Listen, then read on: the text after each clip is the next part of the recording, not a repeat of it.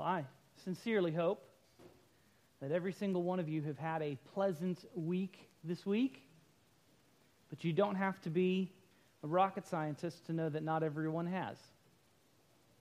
Right?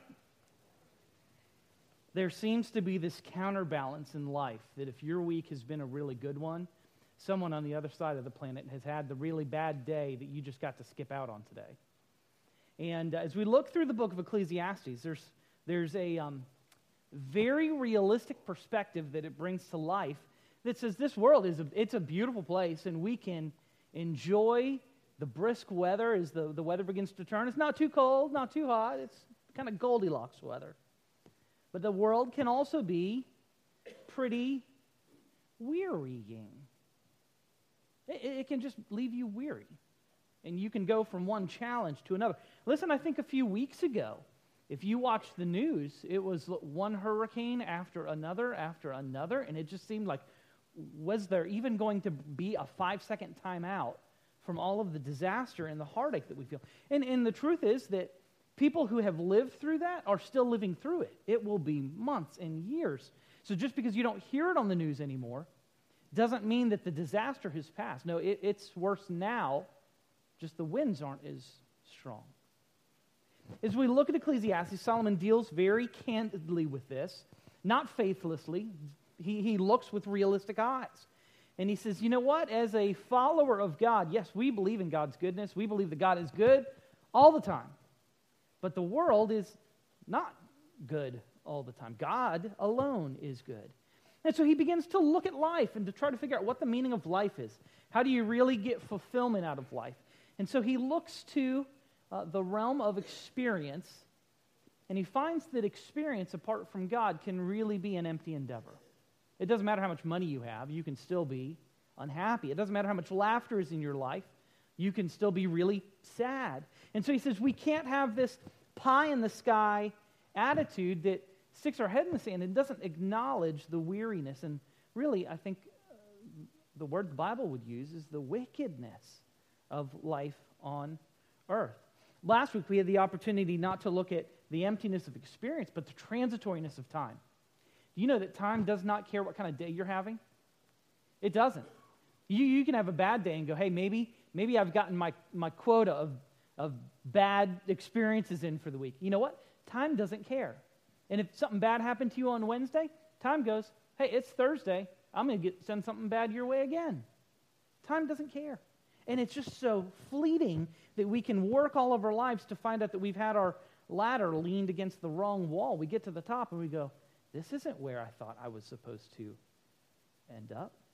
Solomon, in the first three chapters, has tried all of these experiments, looking at the realm of experience, thinking about how time marches on, and he realizes that all of his experience have failed to bring him the fulfillment that he's really looking at. And this morning, as we look at Ecclesiastes 3:16 through chapter 4:16, we see him look at the world around him. He's looked on the inside to say, can, can, can riches and gold and women and parties and music and laughter bring me fulfillment on the inside? He's looked at time and goes, man, time just flies. And, and sometimes bad guys have good things happen to them, and good guys have bad things happen to them, and time doesn't care. Now he looks at the world around him, and what he sees doesn't impress him. It doesn't impress him. He uh, looks and sees, as you'll notice in your outline, uh, five vexing issues in his world. And my question to you will be all right, if Solomon was so wise, do you see these same five things today. Now, it's important for us to note before we've even uh, read one verse of Scripture that Solomon is here not hypothesizing about the world. Uh, five times, chapter 3, verse 16, verse 22, chapter 4, verse 1, chapter 4, verse 4, chapter 4, verse 7, chapter 4, verse 15, he says, I have seen, I have seen, I have seen, I have seen. This is not hypothesis, this is real world observation. And the very first thing that he sees jumps out at, at us on, in verses 16 and 17 of chapter 3. And the first thing he sees is that in a fallen world, in a world that is less than what God originally designed it to be, justice is a rarity. Justice is a rarity. Look at verses 16 and 17. Here's his famous phrase I also observed, I've seen under the sun, that there is wickedness at the place of judgment, and there is wickedness at the place of righteousness. I said to myself, God will judge the righteous and the wicked, since there is a time for every activity and every work. He transitions from the transitoriness of time to looking around and going, hey, let me just people watch for a little bit. And, and what do I see? What would you see if you sat down at the local mall and just watched people? You'd see husbands treating their wives poorly. You'd see children disrespectful to their parents. You'd see people spending money that they can't afford to spend on stuff that's going to end up in a storage shed somewhere. There's all kinds of crazy things that are happening. But Solomon puts his hands to his eyes and he looks out and he sees injustice. Now, without getting too political or too contemporary, uh, there would be some folks in our country that would wave the flag and say, hey, that's not a, that's not a new story. We're experiencing injustice today. And the surprise for us should not be that wickedness exists, but did you see in verse 16 where wickedness existed? Pay really close attention because you read through it so fast in English. He says, I looked and there was wickedness at the place of judgment. What's the place of judgment? The courthouse. And then he says, I looked again, and there was wickedness where? At the place of righteousness. Where's the place of righteousness? The temple. And so the two institutions that are supposed to provide some measure, it's not God's justice, it's not perfect, but some measure of truthfulness and justice are as unjust and corrupt as the rest of the world. It doesn't really matter whether you're right or wrong, it matters how much money you have or it matters who you know, or it matters, you know, if you can call in a favor, or it matters if you've got, you know, the, the fraternal order of police on the back of your car when you get pulled over. You know, it matters what are your connections? Do you know somebody in the, the Kiwanis Club or the Rotary Club? And it should be surprising to us that in these places that are supposed to be vestiges, uh, reflections, if you will, of God's justice, that even there, there is corruption. Psalm 73 is a long reflection on a very pious Christian's observation of life, going, God, I went to church on Sunday. Did you forget? Because, like, it's Monday and things aren't working out real good for me.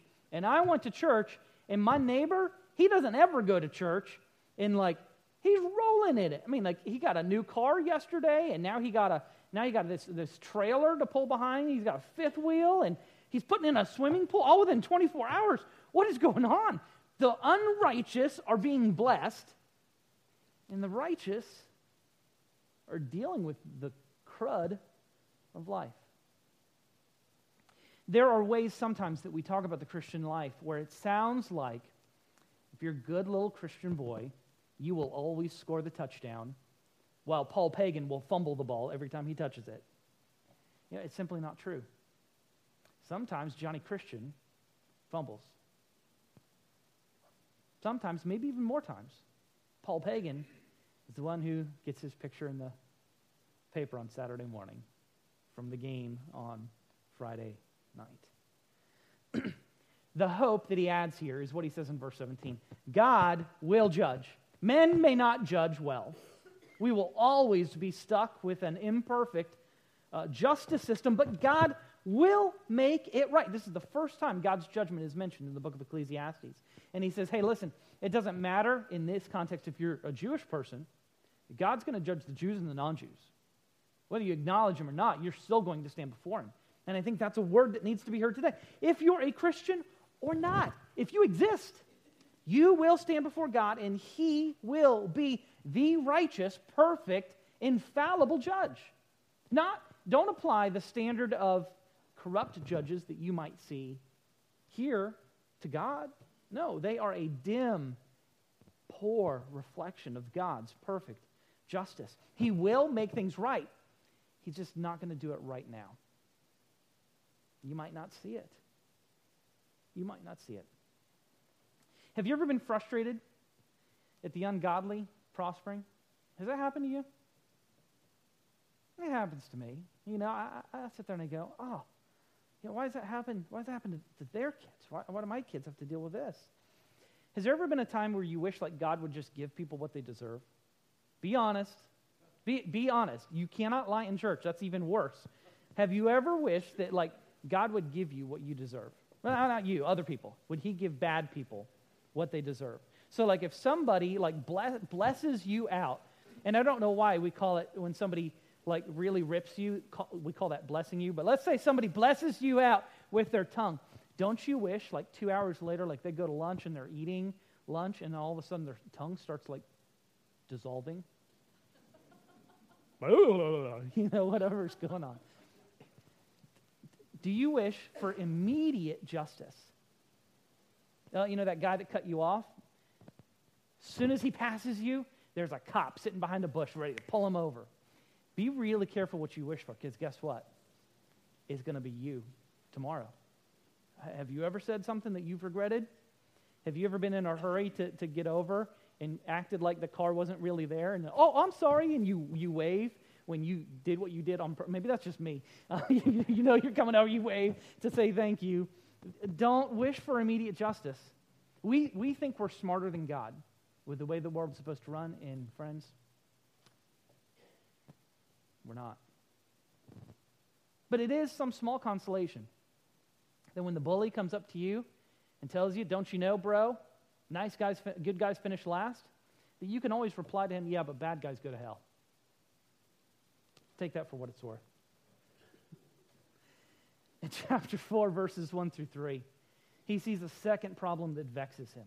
And it's this that in a fallen world, he says that politics is pointless. In a fallen world, politics is pointless. Look at chapter 4, verses 1 through 3. He said, Again, I observed all the acts of oppression being done under the sun. Look at the tears of those who are oppressed. And I tell you, I don't know that we do this. Let's stop reading for a second because I think we, we have a very sentimental, you know, when that that, that commercial with uh, whoever it is, uh, Sandra McLachlan, that comes on about the beat up puppies, you know, we all feel bad for about 30 seconds. But then, like, when you're sitting down to dinner, you ain't thinking about any beat up puppies anymore. But, you know, when she's got the, the sentimental, slow music, you're like, oh, those poor puppies, we should do something about it. And then you seem to forget about it real quick. When you see the commercial about um, children starving in Ethiopia, oh, you're moved for about 30 seconds. If you're not moved to do anything, you're not really moved. You're just being sentimental. It's a problem. He says, Look at the tears of those who are oppressed. They have no one to comfort them. Power is with those who oppress them, they have no one to comfort them. He looks around and he doesn't just see injustice. Oh, well, things didn't go your way. He sees oppression. Now people are actively working against you. And following at, the end of verse 3, uh, it, it kind of rolls with what we've just seen about injustice. Those places where you are supposed to find justice at the court and the temple had become corrupt. So those who have power use it to oppress those who have none. He says it. He says, Look at the tears. They have no one to comfort them. Power is with those who oppress. What happens when we elect someone to office? We're under the mistaken notion that they actually represent us. Do you feel represented? I don't. I mean, that's why it's hard for me when it comes to politics. There's nobody on either side of the aisle, even though I may ideologically line up with one party more than another, there is no one that represents me. No one. There, there's no one that I, I agree with, even 75%, when it comes to the most important social and ethical issues of the day. And the point is that people who get power, even if they start off with the best of intentions, will eventually be corrupted by that power. They'll, they'll, they'll force everyone else into health care that's subpar, and it's not the kind of health care they'll ever have to have. They'll vote for recesses. Man, last time I had recess, I was in third grade. Oh, you, you don't you don't, you, we're paying for you to represent us and do work, and you get a recess? All right, wow, that'd be nice. Um, I guess that's just for a few people. And here's what's even worse. What's even worse than the fact that they are oppressed is he says that their oppression is observable. He says, Look, behold, look at the tears of the oppressed. And no one comes to help them. So it's not just the politicians, it's the everyday people who go, Well, if I go help Tom, then I may put a target on my back and they may start oppressing me. And we live in a world that is apathetic. And it says that no one helps them despite their tears. Solomon even says it twice for emphasis. Look at their tears. Behold, no one helps them. The, the, the people of the power, they're oppressing them, yet no one helps them. I want to be careful to draw a very fine line because we should certainly, as followers of Christ, work for justice and work against oppression. But we should also realize that there is no lasting change for good that will happen in this world apart from Jesus Christ. Here's the problem with, with pick your movement. Pick your movement. From the far left to the far right, from Antifa to religious, the moral majority. Apart from Christ, there will be no utopia on earth where we are free from sin and injustice and oppression. There's one place where that will happen. It's called heaven. And there's one door through which you must enter, and his name is Jesus. And apart from that, there is no political. Are, are we really going to fix the world? However long you think we've been here, we've not fixed it yet. And I love this. I want to say this. I want to say this gently because I used to be a younger man. I see these young people that are so fired up about fixing the world. And it would be a good idea if they would actually start making their bed. Do your dishes. Here's a novel idea get a job. Get a job. You, you want to fix the world? Fix yourself. Because you are what is wrong with the world. It is so easy to like get on the bandwagon about stuff and we're not doing anything in our own personal life to, to bring maybe a little slice of heaven in the order and the peace that we have in a world that is crazy. It's, it's nuts. It's so painful that Solomon says something that I think that we'll find rather shocking in verses 2 and 3. He, he goes on. He's talking about injustice. He talks about oppression. Verse 2, chapter 4. So I admired the dead who have already died more than the living who are still alive. But better than either of them is the one who has not yet existed, who has not seen, who has never seen the evil activity that is done under the sun. Why does he admire the dead? Because they don't have to deal with the oppression and the injustice that men afflict upon men. That is a terrible conclusion. He says, even better yet is the one who's never been born because he's never even tasted of it. The one who has died had to live through it, and now his suffering under the sun is done. He may be in hell, but that's not under the sun. That's something else. It's the afterlife. But he says, even better than the one who has never been born and had to experience the weariness and wickedness of this world in the first place. He moves on to a third problem that he sees. And he says, In a fallen world, our work is wearying when it is energized by envy. Our work is wearying, it will tire you out when it is energized by envy, jealousy. Neighbor's got that new truck in the yard. You're driving a 1982 Datsun pickup truck. Man, look at that thing. That truck costs more than my house. I could cash my life insurance policy. I still wouldn't be able to buy a tire for that thing. Man, that must be nice. Verse 4, he says, I saw that all labor and all skillful work is due to a man's jealousy of his friend. This too is futile and a pursuit of the wind. Solomon's actually dealing with two issues here. In verse 4, he says that every labor and every skill is a result of what? Rivalry. Rivalry. Now, in our modern day parlance, how do we talk about this? We talk about this as keeping up with the Joneses. Any Joneses here? Stop it. Like, like reduce your lifestyle so like we can all catch up, you know? Like, stop pushing the lead so far. Make it a little bit easier on us. He says that everything is a result of rivalry. Keeping up with the Joneses is probably more an affliction for those who are chasing after the American dream than any other people on earth. But it is an ancient problem. It is why we live in a cutthroat world, dog eat dog, look out for number one. Why? Envious, jealous, looking out for number one, got to get ahead of you. And I have to step on your back or your face to get above you, I'll do it. Have you ever had a friend, a coworker, who knew that you were interested in maybe a promotion or a different assignment? And when you have the conversation, they don't admit that they're eyeing it too?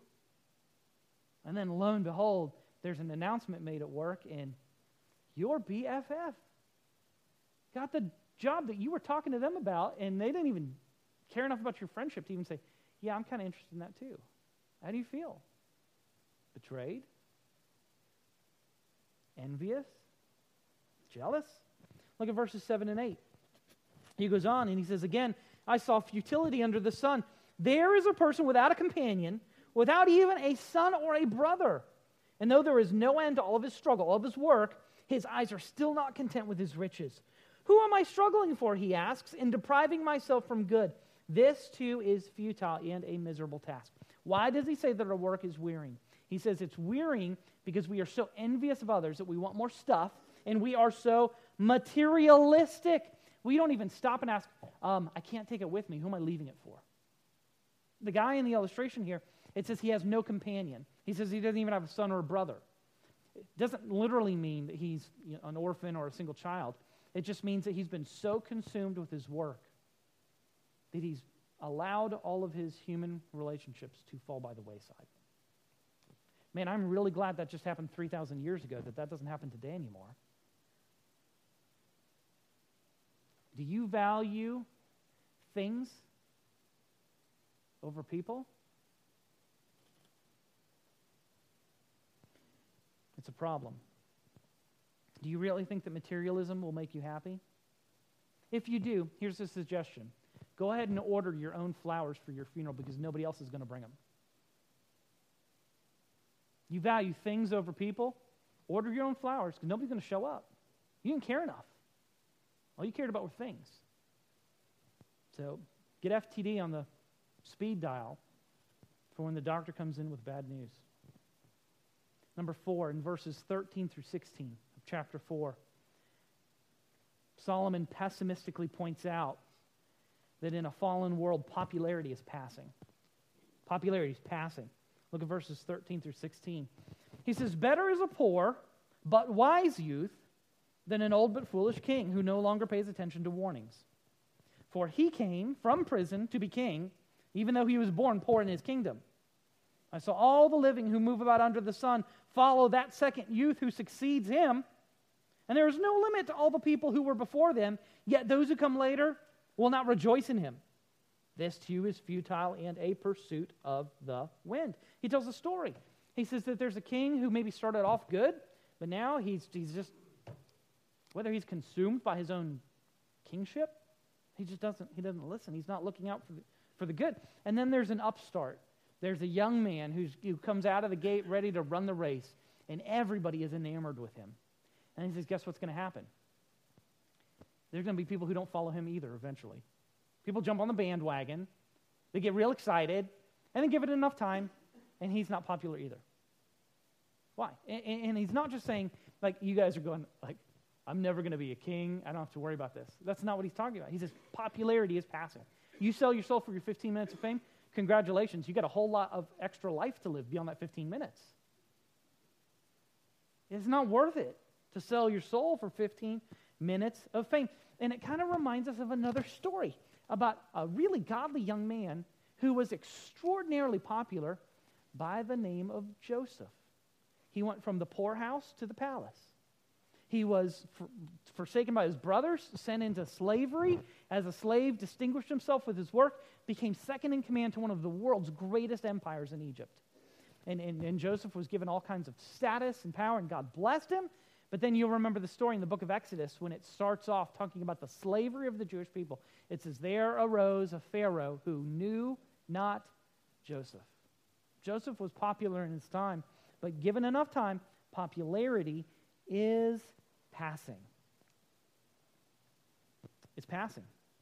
So here's my question for you. We've talked about five things, four points, but five things. We've talked about injustice, we've talked about oppression, we've talked about uh, rivalry and materialism, we've talked about popularity being passing.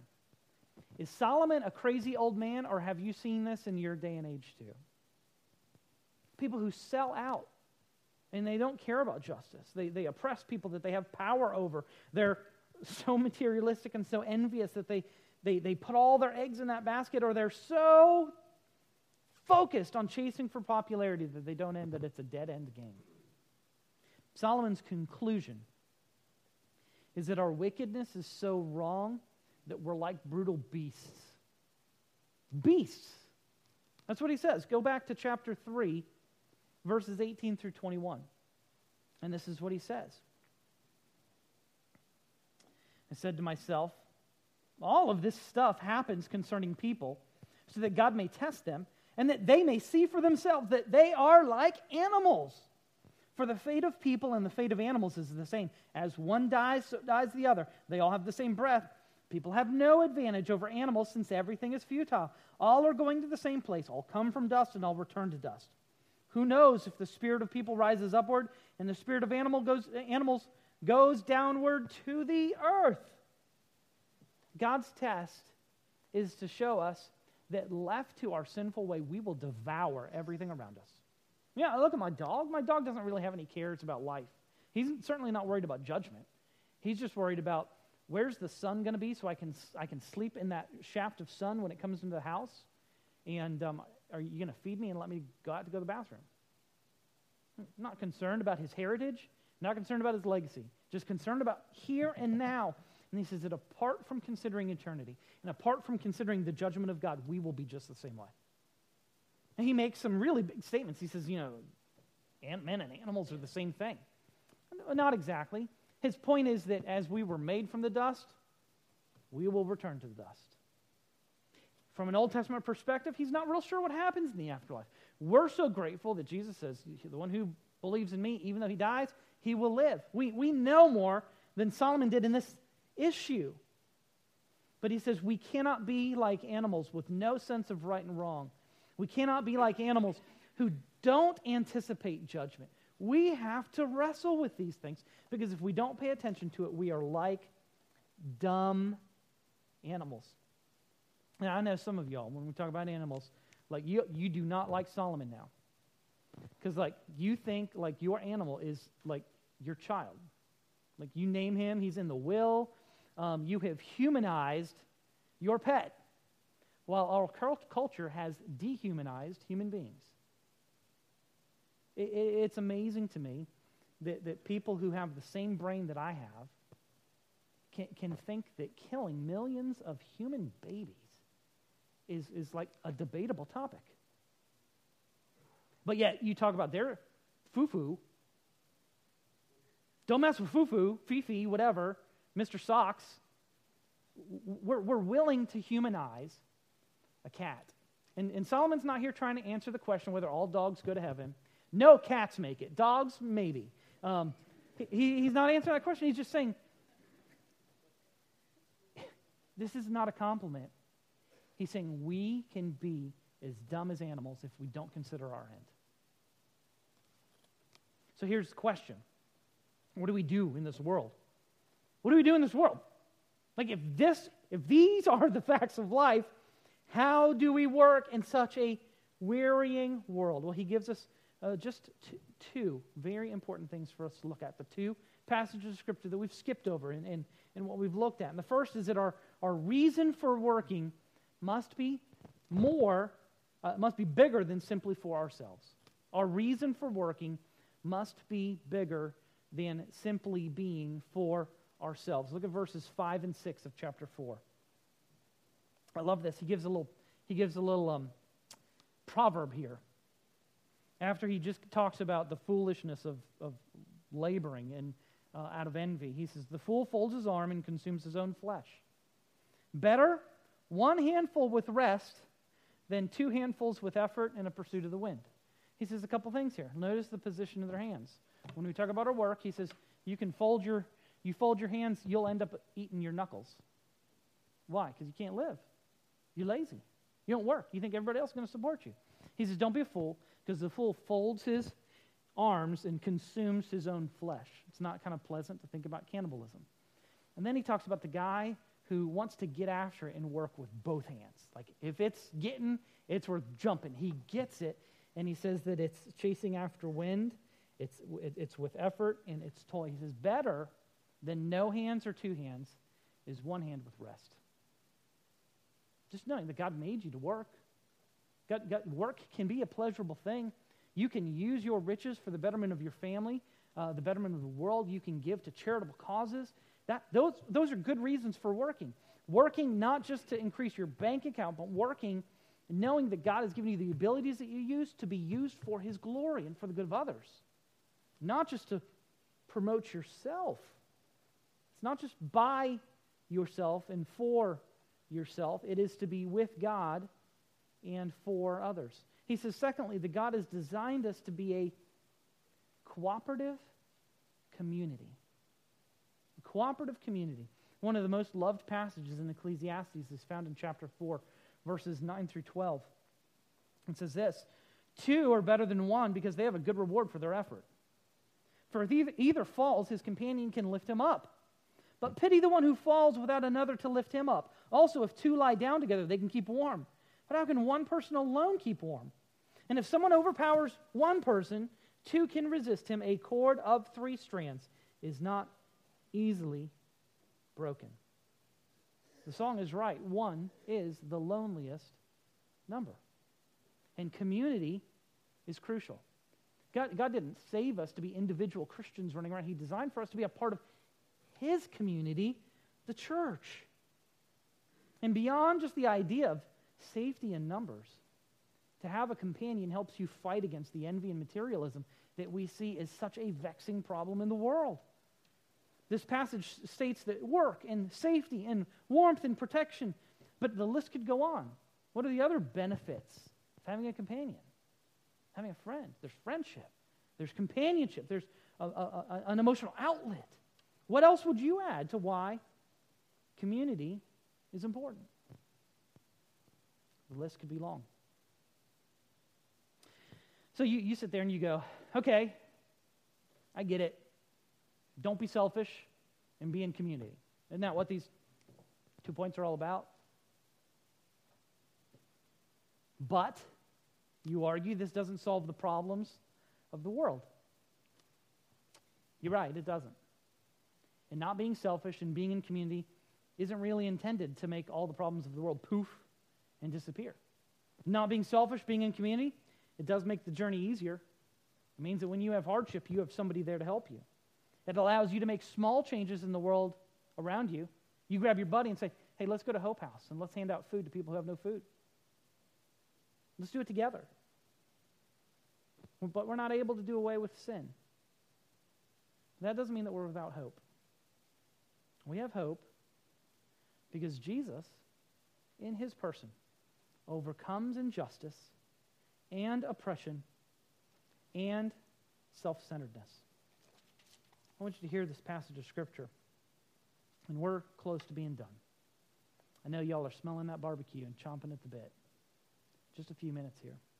And perhaps the most important thing that I'm going to say in this entire message. 1 Peter chapter 2 verse 21 and through 25. Listen to how Jesus is the answer for all of the problems that we've just talked about. For you were called to this, because Christ also suffered for you, leaving you an example so that you should follow in his footsteps.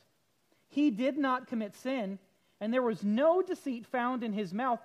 Yet when he was reviled, he didn't revile in return. When he was suffering, he did not threaten, but instead entrusted himself to the one who judges justly. He himself bore our sins in his body on the cross so that we, having died to sins, might live for righteousness. For you have been healed by his wounds. You were like sheep going astray, but now you have returned to the shepherd and the guardian of your souls. What is the answer to the wearisome and worrisome world that is gone mad? It is Jesus. He rightly could have made much of himself. He was the king of creation, yet he humbled himself and genuinely lived for others. Who did he live for? For his father, but he also lived for you to set you an example, to purchase you back.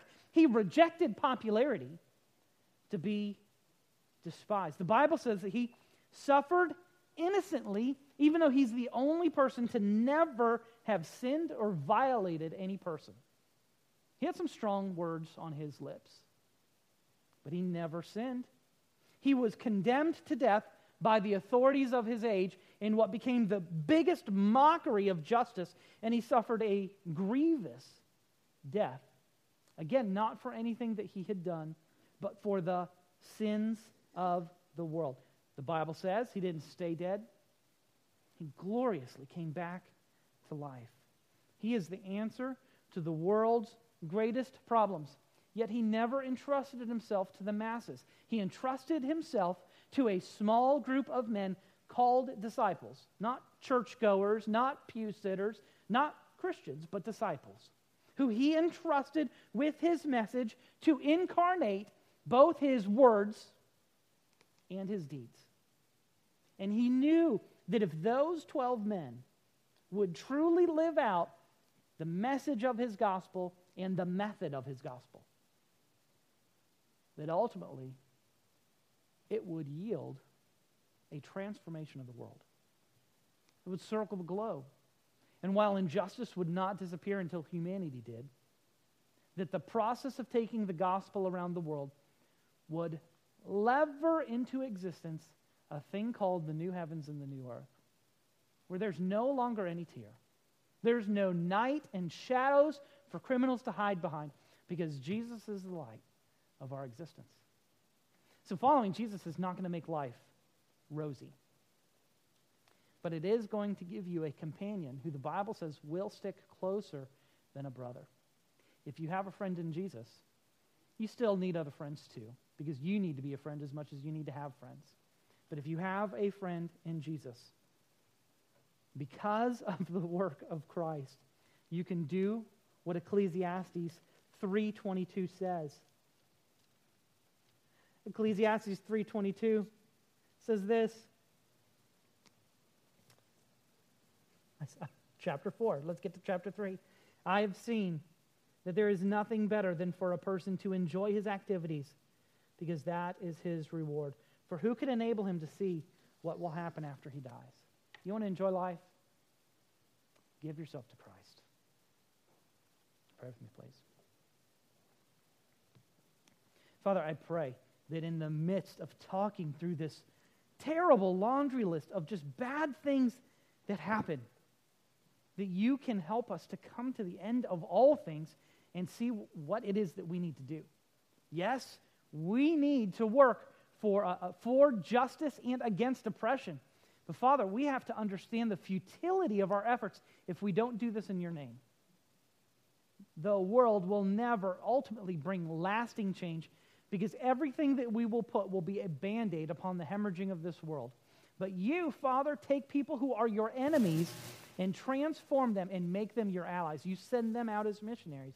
And apart from a change of heart, a, warm meal may just prolong the ultimate judgment that we will face before you eventually. So, Father, today, help us to renew our efforts to live for your glory. Today, help us to understand what it means to turn our lives over to you, to place our faith in Christ. Thank you for not only giving us instruction, but for giving us life in your name, in which we pray. Amen.